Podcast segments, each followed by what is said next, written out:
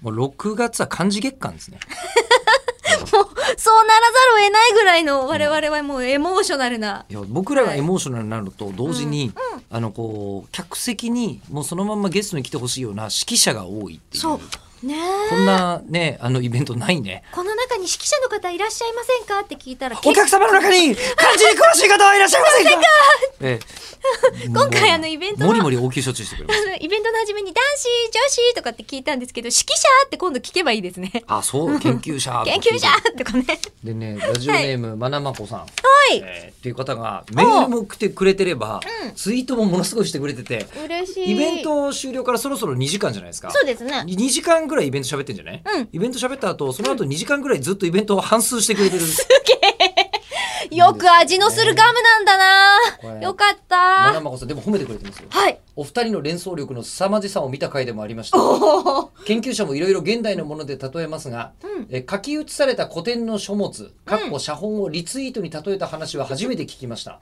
そしてとても適切な気がするみたいなこと言ってもらってるんですよやったー。ただね僕らではかなわないことをやっぱりいっぱいご存知なんですよ、お、なんでしょえーこれそのまなまこさんのメールねう。はい。えーイベントためになる話にうなずきっぱなしでしたと、笹原先生が昔はもっと漢字が自由だったとおっしゃっていて、うん。僭越ながら古文を分析するものとして共感式でした すごすぎですよ ね、ええではいはい。ここからね新しい知識が付け加わるんですよ、うん江戸時代後期の娯楽書物かっこ八犬伝などおはい滝沢馬琴ですね、うんえー漢字に全てルビが振ってあり、グラップラー馬琴も書くやというほど当て字が品質します、そうなので、もうめちゃくちゃですって書いてある。で、えー めちゃくちゃで。これはですね、漢字が読めない女子どもはルビだけ読ませ。まあ当時のことですからね。あーあえて女子どもなるほとど言ねってんだと思いますが、うんうんうんうん漢字がわかるものには漢字とルビの組み合わせの妙を見せるという作り方らしいです。へええ。ーだかならるほど。ルビを読んでいけば、文章としては。もう意味が今ねでも、まあ漫画はかなり、かなりやってますけどね、これね。そうか。漫画文化は当時からもうなんかちょっとあったんだなという、はん、感じ。え、そのルビってこの時代カタカナで振るんですかね。